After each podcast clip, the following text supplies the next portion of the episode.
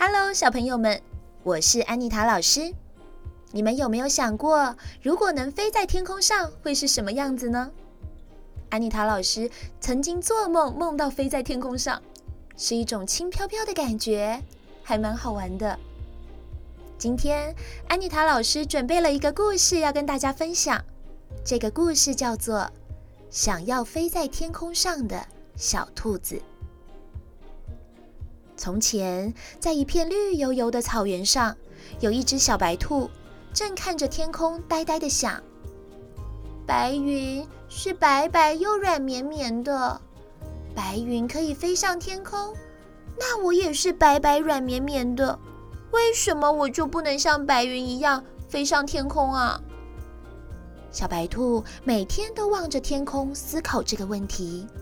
有一天，他看到老鹰正在天上飞，小白兔赶紧冲了过去，追着老鹰追了好久，说：“老鹰大哥，你翱翔在天空的英姿好帅哦，你可不可以也教我怎么飞啊？”老鹰大哥说：“是可以了，不过你又没有翅膀，要怎么飞到天空上呢？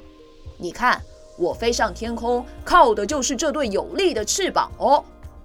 小白兔说：“可是我真的好希望能在天空中飞翔呢。”老鹰大哥说：“我知道有一个地方，也许里面的朋友可以帮你实现你的愿望哦。”老鹰带着小白兔来到了一间小木屋。小白兔紧张地走进屋子里，发现里面有乌龟。花猫、绵羊和青蛙。小白兔说：“各位，你们好，请问你们可以帮助我实现我的梦想吗？”乌龟说：“当然可以啊，我们都有自己的梦想。为了实现梦想，所以大家才会聚在一起，互相讨论，互相帮助。我的梦想。”就是希望能自由自在地在大海里遨游。人类把我养在水池里，有时候还会被关在玻璃缸里，让大家观赏，一点自由都没有。我都忘记游泳是什么感觉了。花猫说：“我的梦想就是在绿油油的草坪上自由自在地打滚，想晒太阳就躺平。”大家都说我们猫咪很需要宠爱，但有时候一……